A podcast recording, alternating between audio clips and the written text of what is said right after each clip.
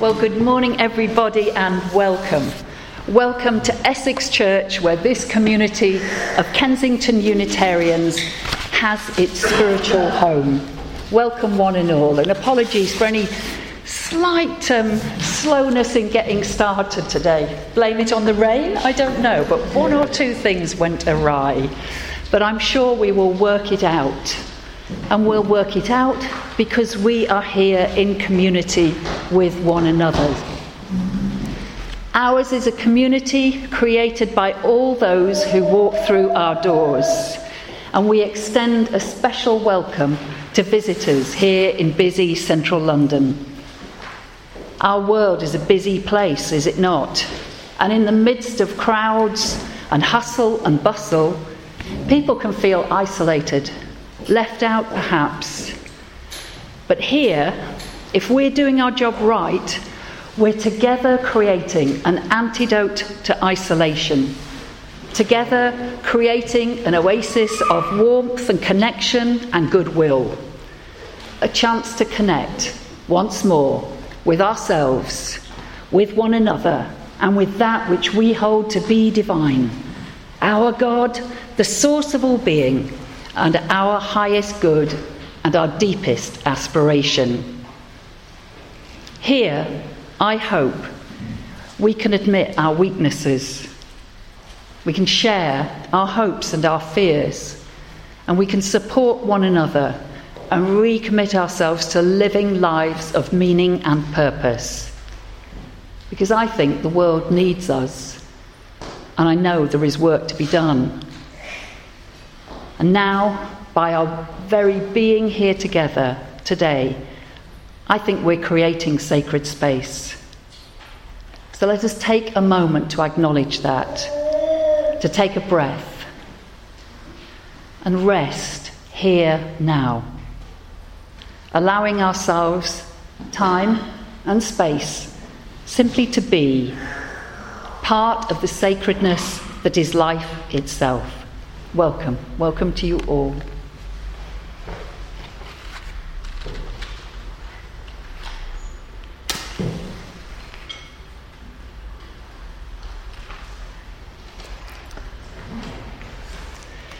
Your eyes have perhaps already been attracted to the artworks all around us, here and in the other room. This exhibition that we've created as part of Kensington and Fulham's Open Art Studios weekend and I've lit our chalice today to say thank you to all our artists. Visitors have been really impressed by the quality and the variety of your work, and I marvel at people's talent and determination. There's a lovely visitors book, and it says, You have a very creative congregation, and I take full credit for that but I can't take full credit for the exhibition. Thanks particularly to our warden, Jenny Moy, and to Jane Blackall, our Arts and Outreach Officer, for making this event happen. Our chalice flame links us with liberal religious communities all around the world. Our art display links us, I think, with the creative spirit that is a mark of our common humanity, and I'm truly grateful for all these ways in which we connect one with another.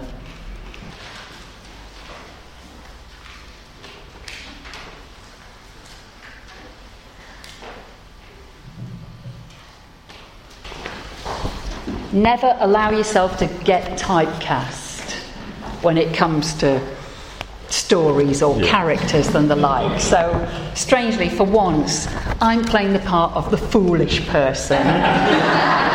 And my colleague John Carter, uh, Minister with Lewisham Unitarians and present student at Oxford, uh, he gets to play the part of the good guy, who unusually this time is the Mullah Nasruddin, the holy fool of Sufism. But in this story, he's the thoughtful one. Among the places that the Mullah Nasruddin Hodja visited in his travel was a village whose citizens were known for being especially good at numbers. Nasruddin found lodgings at a farmer's house. And then the next morning he found out that the village had no well. Every single morning in that village, someone from every family loaded one or two donkeys with empty water jugs, and then they went off to a stream that was over an hour's walk away, filled the water jugs, brought them back again. Took another hour. Wouldn't it be better if you had water in the village? Oh, yeah, much better. You know, every day that water costs me two hours of work for a donkey and a boy who drives the donkey. That comes to 1,460 hours per year if you count the donkey as being equal to the boy. Do you know, if the donkey and the boy were working in the fields during this time, I could, for example, plant a whole field of pumpkins and harvest an additional 457 pumpkins every year. I see. I see. You've got everything nicely figured out. Then why not dig a canal and bring the water to the village? Ah, that's not so simple. There's a hill in the way. And we'd have to dig that up and move it. And if I used my boy and donkey to dig a canal instead of sending them for the water, do you know it would take them 500 years? That's if they worked two hours a day. I've uh, maybe got, I don't know, 30 more years to live inshallah. So it's cheaper for me to have them fetch the water. Yes, yes, I see. But would it be your, your responsibility alone to dig a canal? There are many families in this village. Ah, yes. Now I think they put this bit in for the maths. There are exactly 100 families. If every family sent a boy and a donkey every day for two hours, then the canal would be finished in five years. And if they worked 10 hours every day, it'd be finished in one year. So, why don't you speak to your neighbors and suggest that you all dig the canal together? Ah, yes. You see, if I have an important matter to discuss with a neighbour, I invite him to my house, serve him tea and halva, I talk to him about the weather and the prospects for the next harvest, then about his family his sons, his daughters, the grandchildren. Then I have a meal served to him, and after dinner we have tea again. Then he asks me about my farm and about my family, and, and then we get to the matter at hand, nice and slowly. That takes a whole day. Since there are 100 families in this village, I would have to speak to 900 heads of household. Now, you have to admit, I can't spend 99 days in a row having these discussions. My farm would go to wreck and ruin. The best I could do is to invite a neighbour once a week, say, to my house. Now, since a year has only 52 weeks, that means it would almost take, what, two years to speak to all of my neighbours. If I know my neighbours, everyone would finally agree that it would be better to have water in the village because they're all good with numbers. And if I know them, every one of them would promise to join in if the others joined in too. So after two years, I'd have to start all over again. I'd have to invite them to my house and tell them that the others have also agreed to join in. Fine, fine, fine. But after four years, you would be ready to start the work. And after one more year, the canal would be completed. Now, there's one more complication. You'll admit that once the canal has been dug, everybody will be able to fetch water from it, whether he did his share of the work or not. That, that's right. Even if you wanted to, you couldn't guard the whole length of the canal. Exactly. Even if you wanted to, you couldn't guard the whole length of the canal. So someone who was a slacker would have the same benefit from the canal as the others, but without the cost. Well, I yes, I would have to admit that. So everyone who is good at numbers will shirk his duty. One day it'll be a lame donkey, another day someone's boy will have a cough, then someone's wife will be ill, and the boy and the donkey will be needed to fetch the doctor. You see, in our village, everyone is good at numbers, so everyone will try to get out of doing his share. And since every one of us knows that the others won't pitch in, no one will send his donkey and his boy to work, so the canal won't even be started. I do have to admit, your arguments sound very convincing, but, but, but, hmm. I know a village, it's on the other side of the mountains, that had that exactly same problem as you have here. But they've had a canal for 20 years now. Ah, right. But they aren't good at numbers.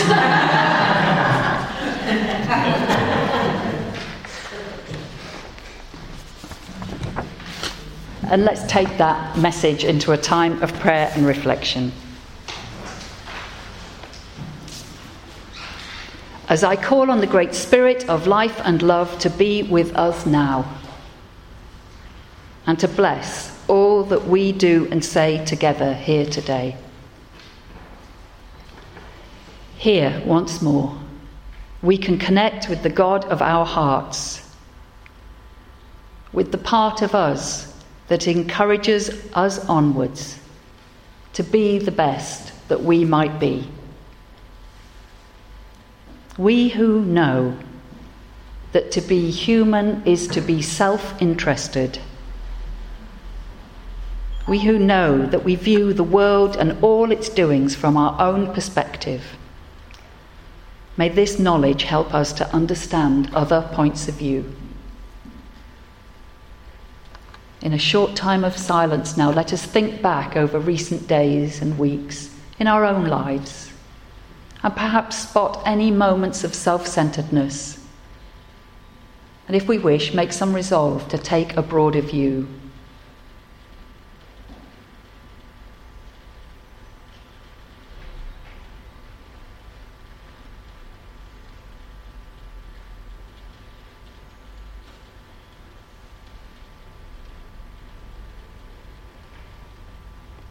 And in the life of our world, where there is so much that potentially can frighten us or that we may disapprove of.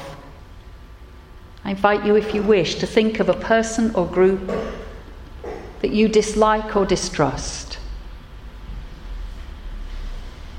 and resolve to find ways to understand them better through the wondrous power of love and through our shared humanity.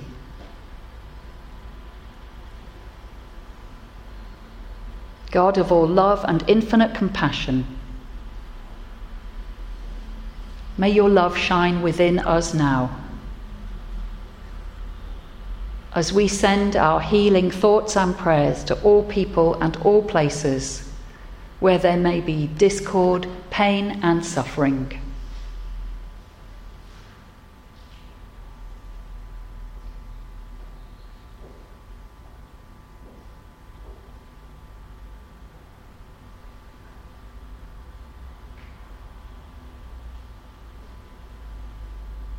And may all beings know your love this day. Amen. The exciting variety of roles that I take on never ceases. I'm now going to be the once chief rabbi, Jonathan Sacks. Who, I don't know if any of you have heard Jonathan Sacks speak. He's, he's recently retired, he's a wonderful man. And uh, one of his uh, favourite books um, of mine was to called, called To Heal a Fractured World The Ethics of Responsibility. And here are just a few little pieces from that book. Um, Sacks believes that, that we're partners in the work of creation and that we're here to make a difference. The truths of religion are exalted, he writes, but its duties are close at hand. We know God less by contemplation than by emulation. And the choice is not between faith and deeds, for it is by our deeds that we express our faith and make it real in the life of others and in the world. Jewish ethics is refreshingly down to earth. If someone is in need, give. If someone is lonely, Invite them home. If someone you know has recently been bereaved, visit them and give them comfort. If you know of someone who has lost their job, do all you can to help them find another. The sages call this imitating God. They went further. Giving hospitality to a stranger, they said, is even greater than receiving the divine presence. This is religion at its most humanizing and humane. And then there's just one piece that, that I don't think I'll ever forget these words, and he's reporting the words of somebody else. I once asked, Jonathan Sacks writes, Prince Hassan of Jordan, shortly after the assassination of Israel's Prime Minister Yitzhak Rabin, whether there was anything that might bring Israelis and Palestinians, Jews and Muslims together. Was there a bridge over the abyss? He answered, Our shared tears, our history of suffering. That was a wise remark. There are 6,000 languages spoken today, but there is only one truly universal the language of tears. And those are words from Rabbi Jonathan Sacks.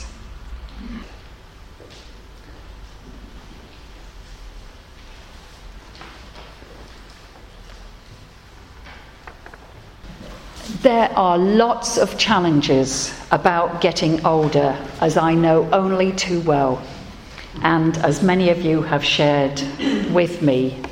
But one of the good things that I've come to realize is that the longer you live, the more stories you have to tell about life. And I do seem to have an inexhaustible supply of stories from assorted workplaces gathered over the years. But the story I'm about to tell is not the most satisfying because I don't know the ending. And uh, since our services are sent out into the world in the form of recorded podcasts, available potentially for anyone to listen to, it might just be that the person I'm about to talk about will hear this and get in touch. And I hope so because I'm about to break one of the cardinal rules of preaching, which is don't tell stories about other people without asking them first, particularly if the story is personal in some way. So I'm changing the name and I'm hoping that I will be forgiven. And anyway, this story made front page news in the Yorkshire Evening Post a long time ago. I was in my first year of teaching in the early 80s. I was getting used to staff room life. Now, you youngsters will find it hard to imagine this, but in those days you could smoke at work. And the staff room had a permanent fog of cigarette smoke that hung there in the air from break to lunchtime and break and after school. There were overflowing ashtrays, and there was much raucous teasing and banter which doesn't happen in school staff rooms now because everybody's staring at a computer screen and printing manically. There was a young woman teacher who stood out from the crowd for me. She opened the windows when I didn't dare to. She tended the plants struggling to grow on the windowsill, and she talked about matters other than football. I'll call her Jan. She was a vegan and she clearly disapproved, but in a quiet way, of my then vegetarian diet. And she was passionate about compassionate farming. She was kind to me and I appreciated it. And then she disappeared. She did not come to work ever again, and I've never seen her since nor heard anything of her life. For months, there was no explanation from the school's management. Another teacher was brought in to take her classes, and then the story appeared in the newspaper, reporting that she had been sent to prison for two years and what had this kind and gentle person done? She joined an animal rights group, and as she had a car, she had agreed to drive with a homemade bomb in the boot of her car, which was to be placed outside a fur shop in the city centre in Leeds. Aren't we strange creatures as humans that in our passion for a cause, in this example, a cause that promoted kindness to animals, that in supporting such a worthy cause, we are prepared at times to do violence to others. And there are so many other examples, aren't there? And, and I expect you have them in your minds not least of which some of the extremist religious believers, for example, followers of faiths that all emphasize love and compassion, and yet these followers are prepared to maim and kill others in the name of their religion and are often convinced that their God wants them to take such violent paths. This all raises the question for me of what is then an appropriate way to respond when we feel strongly that something is wrong in our world.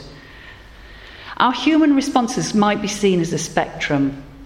At the one end are responses of people like Jan all those years ago, people who feel so strongly about an issue that they are filled with rage and may become as violent as the people they're angry about. At the other end of the spectrum for me is despair and passivity, a feeling that there's just so much wrong in our world that it is a hopeless task to even begin to try and make a difference. And in the middle of this spectrum, well, I think there there is an area of potential, a potential to find ways of being that can make a difference here, now, in the world. If you have a look at today's order of service sheet, you'll find a quotation by writer and spiritual teacher Andrew Harvey about a possible way of responding to the ills of the world, a way that he calls sacred activism. And I quote When the deepest and most grounded spiritual vision is married to a practical and pragmatic drive to transform all existing political, economic, and social institutions, a holy force, the power of wisdom and love in action, is born. This force I define as sacred activism. Wisdom and love in action, a holy force. One of Andrew Harvey's suggestions is that we seek inspiration from people who are an example of wisdom and love in action. And I don't know if any of you have read or seen news reports or interviews this week with the 16 year old Malala Yousafzai, the 16 year old Pakistani advocate for women's rights and access to education an outspoken critic of the Taliban's tactics in her native Swat Valley. She was the, as you will know, the subject of an attempted assassination at the hands of a Taliban gunman because she was unafraid to speak out. You know the story. She was just 14. A Talib fighter boarded her bus, asked the question, Who is Malala? What a question pointed a pistol at her head and pulled the trigger. And she survived. She's made a full recovery. She's been a transformative figure in human rights, I think. And she was interviewed on an American TV news program this week. And in a key moment of the interview, Jon Stewart asked her how she reacted when she learned that the Taliban wanted her dead. And this is what she said. I started thinking about that, and I used to think that the Talib would come and he would just kill me. But then I said, If he comes, what would you do, Malala? Then I would reply to myself, Malala, just take a shoe and hit him. But then I said, If you hit a Talib with your shoe, then there would be no difference between you and the Talib. You must not treat others with cruelty and that much harshly. You must fight others, but through peace and through dialogue and through education. Then I said, I will tell him how important education is and that I even want education for your children as well. And I will tell him, that's what I want to tell you. Now do what you want. She expresses so simply there, doesn't she, that essential spiritual teaching that if we match violence with violence, then we've descended to the level of those we're concerned about. Now, we're not all called upon to be that brave, nor to live our whole lives in service of others. But we are all part of one body of humankind, one of billions of cells of life. And we cannot hope to live well if we live as self centeredly as those farmers we heard of earlier on, good at numbers but useless at living cooperatively with each other. We have a responsibility for one another and for our world and that means we have the ability to respond, responsibility, and then we can be part of the work of healing here on earth. I won't go into too much depth on this now, but I can certainly give you more readings from Andrew Harvey if you're interested in this. But one of the things that he writes in his book, The Hope, A Guide to Sacred Activism, he writes that he studied just why terrorist and fundamentalist organizations have been so successful. And one of the reasons for their success is that their movements rely on cells, small individual cells of between 6 and 12 people who encourage, sustain, and inspire each other. And of course, when I read that, I thought of our small groups and small groups in communities all around our world who join together for far more positive aims. Andrew Harvey um, described these groups as a network of grace, small groups working together in love and wisdom and inspiring one another to make a difference. Isn't that a beautiful image? Of these networks of grace connecting cells of people together. Think of all the ways that we are connected in our friendships, in our families, in our clubs and our choirs, in churches and mosques and synagogues and temples. By clarifying our intentions and ensuring that all our actions stem from a place of love, I think we can all become sacred activists and we can all play our part, however small, to counterbalance messages of hatred and fear. And even here in Britain today, I think there is an urgent need of such counterbalancing. Have you listened to the messages of politics recently that seem to be basing their, their campaigns upon messages of fear and hate? This has been done because of the economic concerns that are facing our world, but my concern is that those economic issues are being used to turn people one against another, and that needs to be combated urgently. I end with some words by theologian Frederick Buechner. It's also on your hymn sheet.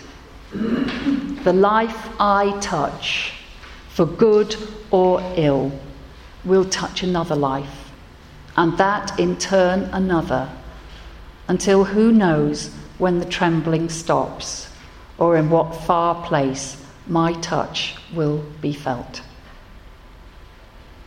May our touch be the touch of love. Amen. Go in peace. Speak the truth. Give thanks each day Respect the earth and her creatures, for they are alive like you. Care for your body, it is a wondrous gift. Live simply, be of service, be guided by your faith and not your fear. Go lightly on your path, walk in a sacred manner. Amen. Go well and blessed be.